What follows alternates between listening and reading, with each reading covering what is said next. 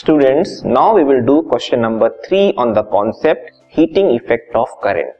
The question is An electric heater of resistance 8 ohm draws 15 ampere current from the mains for 2 hours.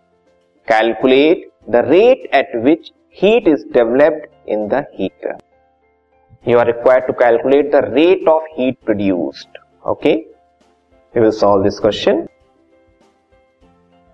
First of all, we will list the values which are being given in the question. So, values given are resistance is given 8 ohm. Okay.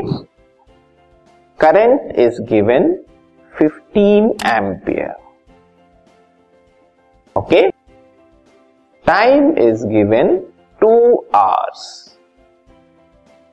Before converting into seconds or any other unit, we are required, we have to focus that rate we have to find.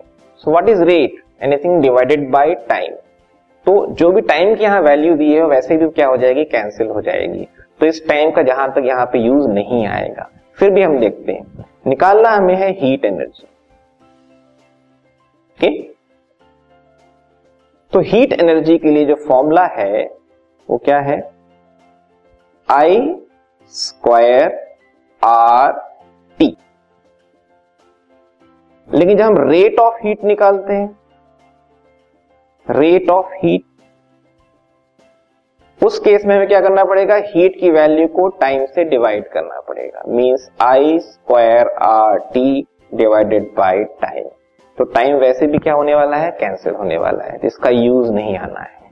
Anyway anyway, हम आगे देखते हैं। तो हमें अभी मिल गया है rate of heat as I square R तो आई की वैल्यू कितनी थी? 15 square 15 mean 15 square and resistance हमें दिया हुआ था 8 ये आया 225 five into eight which is nearly 1800 joule per second क्यों लिखा मैंने जूल पर सेकेंड क्योंकि एनर्जी हीट में होगी टाइम हम जो यूनिट लेते हैं वैसे सेकेंड्स का लेते हैं।